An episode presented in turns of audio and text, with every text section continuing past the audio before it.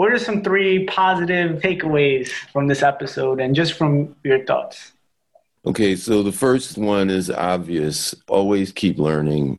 And the second one is like unto the first always respect your teachers and try to know who they are.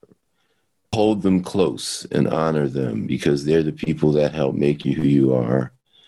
And the third thing I think is is try hard to be open to change. I mean, which I think is probably the thing that most of us hate the most.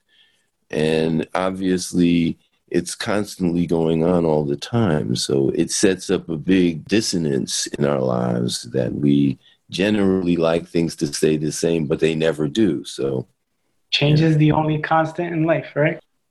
You know, and we all know that, right? It's a platitude. We know it, but you know, it doesn't help. it doesn't always help.